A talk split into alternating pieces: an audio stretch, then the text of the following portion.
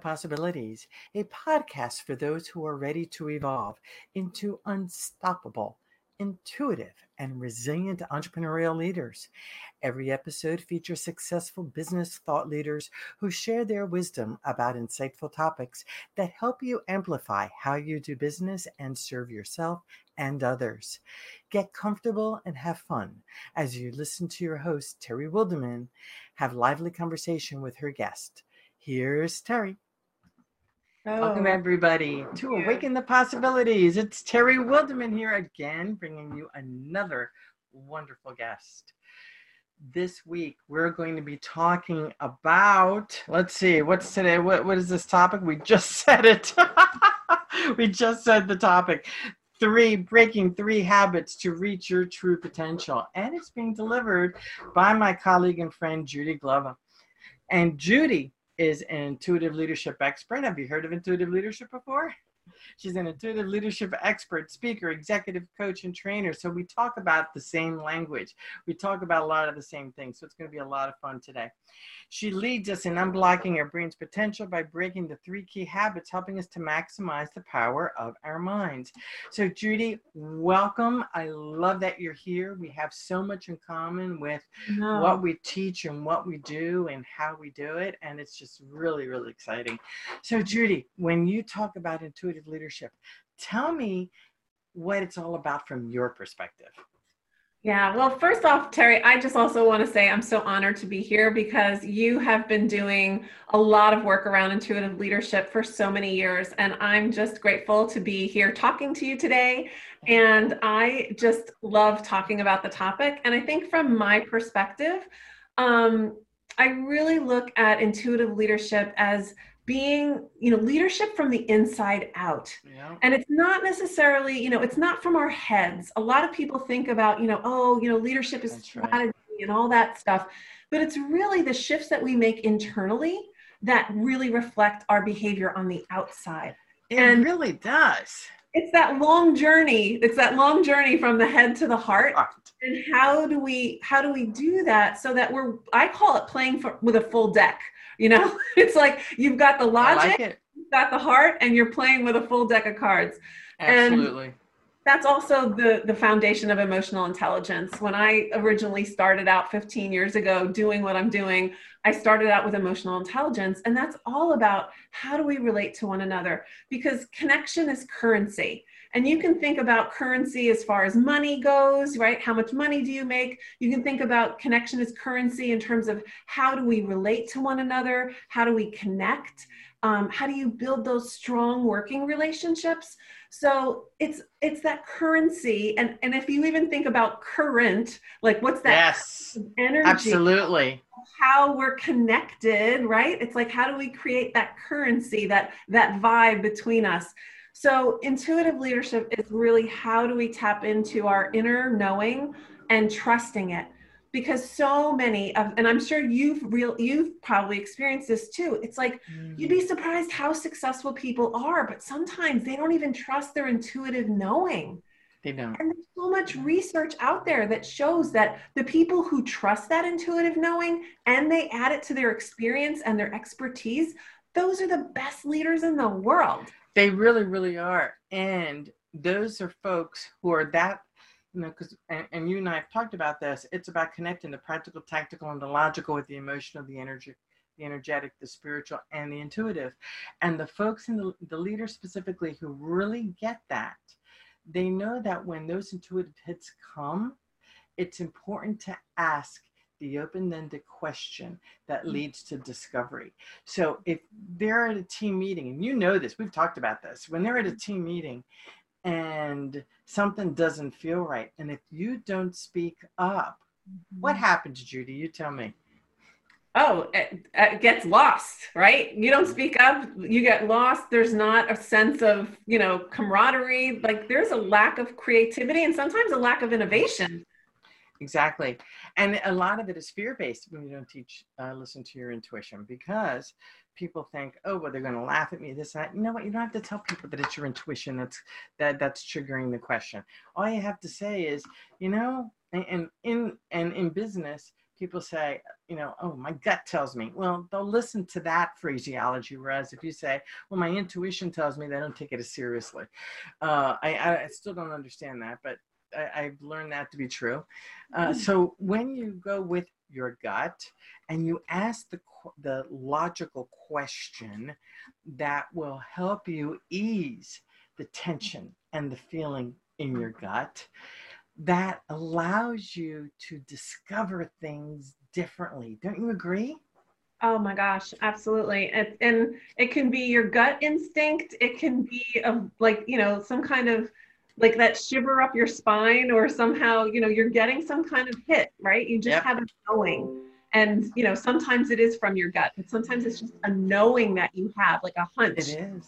And your body wisdom is so powerful. I think our bodies speak to us constantly, and there's so many times that we're so in our heads that we're not even conscious of the body wisdom that's happening, because we're so in our heads and we're not even paying attention to, oh, I feel anxious, or, oh, I feel, you know, I feel uneasy about something.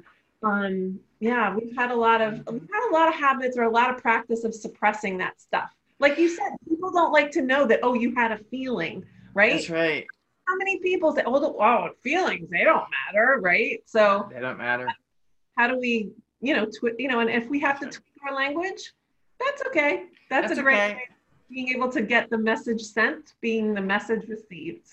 So I'm curious, we talked about 3 habits. Mm-hmm. What's habit number 1? So habit number 1, I would say, is that, you know, when people fear change or they don't welcome change, they resist it. And that takes the form sometimes of procrastination. Oh, yeah. Because we don't, you know, it's like, oh, I don't really like it, you know, and it feels uncomfortable. So there's resistance and we lock up. So there's that closing down, that clenching kind of feeling. And I'm sure we've all felt it of like, ooh, I don't like. We like change, but we like the change that we choose. We're in control. Pardon? We're in control. Yes. When we're in control, we like that kind of change. But when other people put change on us that we're not used to or that feels uncomfortable, there's that tightening. So, so intuitively, we just need to be able to think about, like, how can I question, right? Ask those questions of, like, why am I feeling this resistance? Because the resistance has something to teach us. That's a great question.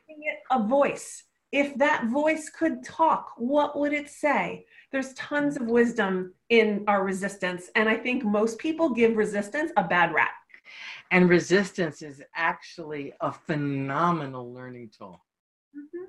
It really is. There's so much juiciness in our resistance, because if we choose to really look at it, God, we can learn so much about ourselves and clear out a lot of the stuff that holds us back. So yes, thank you for talking about that. So what's the second habit, Judy? So the second habit is the inner critic. Right. So it's really having, you know, the volume cranked up on our inner dialogue.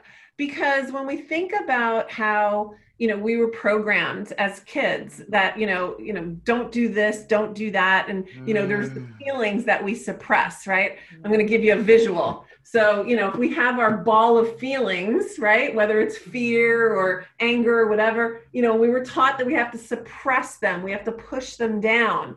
Right. And sometimes it manifests, though, as our inner critic. So we do it to ourselves. Someone else may have taught us to do that to ourselves, but we suppress. Oh, if that's not a good feeling, then I'm going to suppress it down. And then it comes back to haunt us in terms of our inner dialogue of like, oh, we're not being good, or that's not right. Or as you said before, oh, I'm going to look stupid, or whatever. Like that's where it comes from. It comes from a place of learning to suppress it. And when we're able to just realize that that's what we're doing, you know, and 7 billion people on the planet do it too. We can really let it go. We can part of the human condition. Pardon? Part of the human condition. Yes, definitely part of the human condition. So being able to shift that, being able to shift out of our inner critic is super, super important. And sometimes it can be challenging to shift out of that, because those of us who are perfectionists, mm-hmm. oh, geez, we are the perfectionism inside of us.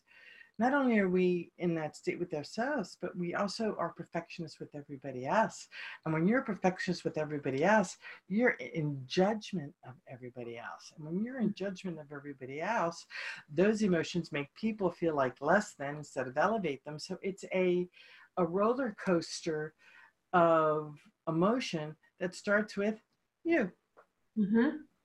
Yep. And I think perfection, to your point too, just to kind of dovetail on what you were saying, is, you know, perfectionism is also a how do I say this? A lot of the clients that I work with, and there's actually one I was talking to the other day, it's like her problem isn't success. Her problem is over responsibility. And over responsibility is also a manifestation of perfection, because it's like, I've got to take care of me. I got to take care of you. I'm responsible for everything. Yeah. So it looks at like, oh, people are like, I'm so overwhelmed. And it's like, well, maybe it's because you're over responsible and you're mm-hmm. taking on other things that maybe if you learned how to let go, that it would be more beneficial. It would be beneficial to you because you would have more freedom. It would be beneficial to your team because they would be able to take on some of the things that, you know, that you can be delegating. And it comes down to, you know, going back to questions. It's like, could you let it go? Mm-hmm. If you could let it go, would you let it go? And when? Like, how long do you want to hold on to all this like responsibility? And over responsibility also has to do with control. Nobody can do it as good as you can. Yep. Yep. And God forbid somebody else makes a mistake on my watch. Right. And that's also, I want to point out one thing, because I love that you said that, because it makes me think of how we all have superpowers, yes, right? So let's just say we are that person that's amazing at, you know, being in control and taking charge of things. And that's our natural awesome ability. That's our superpower. But if we overuse it, it becomes our kryptonite. Yep. And, you know, when I think about our leadership styles, we all have different leadership styles. It's knowing like, what's that superpower maybe that you're overusing. And one of the things that I actually have it on the homepage of my website, is this assessment that people can take. And it's the Intuitive Leadership Assessment. And you can find out like, what is my profile? What is my superpower that I may be overusing because it's probably getting in my way? And one of the things that if you have the superpower of being really analytical, that's exactly where, you know, some of that inner critic, the second habit you need to break is like, oh yeah, you're really good because you have that inner critic that's happening. That's exactly right. And people who have that behavior style tend to be very pessimistic, tend to be skeptical, tend to be judgmental, and for themselves too. They're really hard on themselves. Oh, really, really hard. So I know when I work with those folks, I ask them, what's the difference between excellence and perfection? Mm. That's a big difference, because I hold up, you know, this is one of those little wrappy wires, right? This is perfection. How can you improve on that, right? I don't know if you can see it in the camera or not. There we go. There it is. It's just a little, you know, sandwich trap. Okay. So this is, how many of these are sold a year? Billions. So this little thing is perfect. What if you can't really expand on this? You can't really make this better. It is what it is. However, with excellence, it's excellent at this level, excellent at this level, excellent at this level, excellent at this level. It doesn't get stuck in this container of this little sandwich wrapper. You get to grow and grow and grow with excellence. So perfection puts you in a box. Excellence allows you to expand. Mm. And that is such a big deal for those of us who are perfectionists. It was something I had to learn. I used to be a perfectionist. I call myself a recovering perfectionist.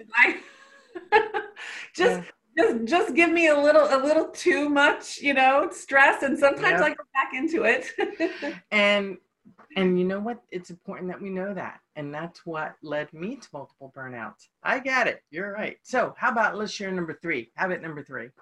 So number 3 is overthinking. thinking. It's how we are constantly thinking and thinking and thinking. And I think it comes down to, and my client yesterday said it great. She said, I feel like I'm constantly second guessing myself and I can't make great decisions. And when we went through, when I walked her through, it's like a guided meditation, but it's also an interactive guided meditation. It's based on the Sedona Method. And we were able to help her release, because the thing is that there's a lot of, talk about, judgments and conclusions that we've made about ourselves. It's that mindset of, I can figure it out. I have to figure it out. And that was that other layer that we kind of pulled away. It's like, oh, it's not just that you're overthinking. It's that there's this obsession to figure things out. Yes. And her superpower is that she is an amazing problem solver. Wow. But she doesn't even feel like she's good enough at problem solving, because she feels like she gets caught in the yeah, I can see that. And that is, that decision-making piece for certain behavior styles, it can be really, really hard. It can take a long time to make a decision. It's painful to make decisions like that. And that's really cool that you were able to identify her superpower. Congratulations. Yeah. Well, we got to understand that there's three hooks that, again, we all kind of fall into. And when we get into overthinking, it's usually because, one, we have a story, like something happens and we tell ourselves a story about it. So the story is number one, and we also believe it. And then number two is that we don't like the story because we want to change it, fix it, do something, or figure it out. And then the third thing is that we take it personally, that it's about who we are, that somehow it's attached to our identity, or it's ruining our identity, or we don't like what it's saying about our identity. So those three things, we wouldn't hang on to the overthinking and get caught in that, mind circles, if we were able to just let that go. So, and the letting go can be the hard part. That's the hard part, is the letting go. Well, in some ways, those three hooks are part of the solution.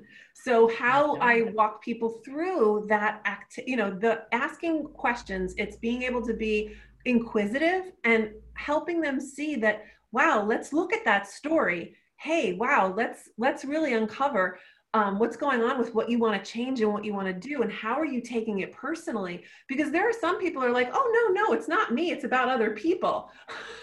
But in some ways, the taking it personally is the projection. It is putting it onto other people. So I just really love to unpack some of that stuff and be able to support people. Because when they can see how they're not serving themselves, it helps loosen it up.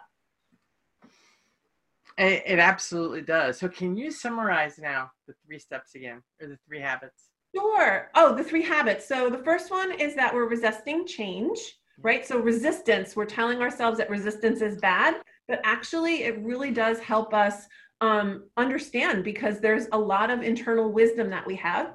So number two is all about how we have that inner critic that is preventing us from trusting sometimes our inner dialogue. It runs into that perfectionism and the over responsibility. And then also the last one is about the overthinking. How are we so stuck in our heads that we're not able to unhook from those three things, that, you know what, there's freedom there. It's available to us. And there's many techniques that we can do. And part of what I'm really excited about is that every month I actually have a free support call that I do. It's called Release and Recharge. And people can come and experience what it's like to actually do it. Because some people are like, I don't want to do that. That sounds weird. But when you do it in a group, and when you can experience it and ask questions, it really kind of lightens it. It makes it more enjoyable. And we do a lot of laughing sometimes when we do it. That's brilliant. That is brilliant. You'd be surprised what people's, questions are about what they can let go of. And sometimes they're surprised at what comes up. Absolutely. It is like, really? That happened 30 years ago. Hello. An inside out job. And we realize that the journey inward is so rich. Like, we can learn so much about ourselves. So I find it fascinating. It is. It really, really is. Well, I want to thank you from the bottom of my heart for being here and sharing with us these 3 key habits to reach our true potential. There's a lot of juicy dialogue in there and a lot of great examples. So I just want to thank you so much, because I am sure the Awaken the Possibilities audience is really...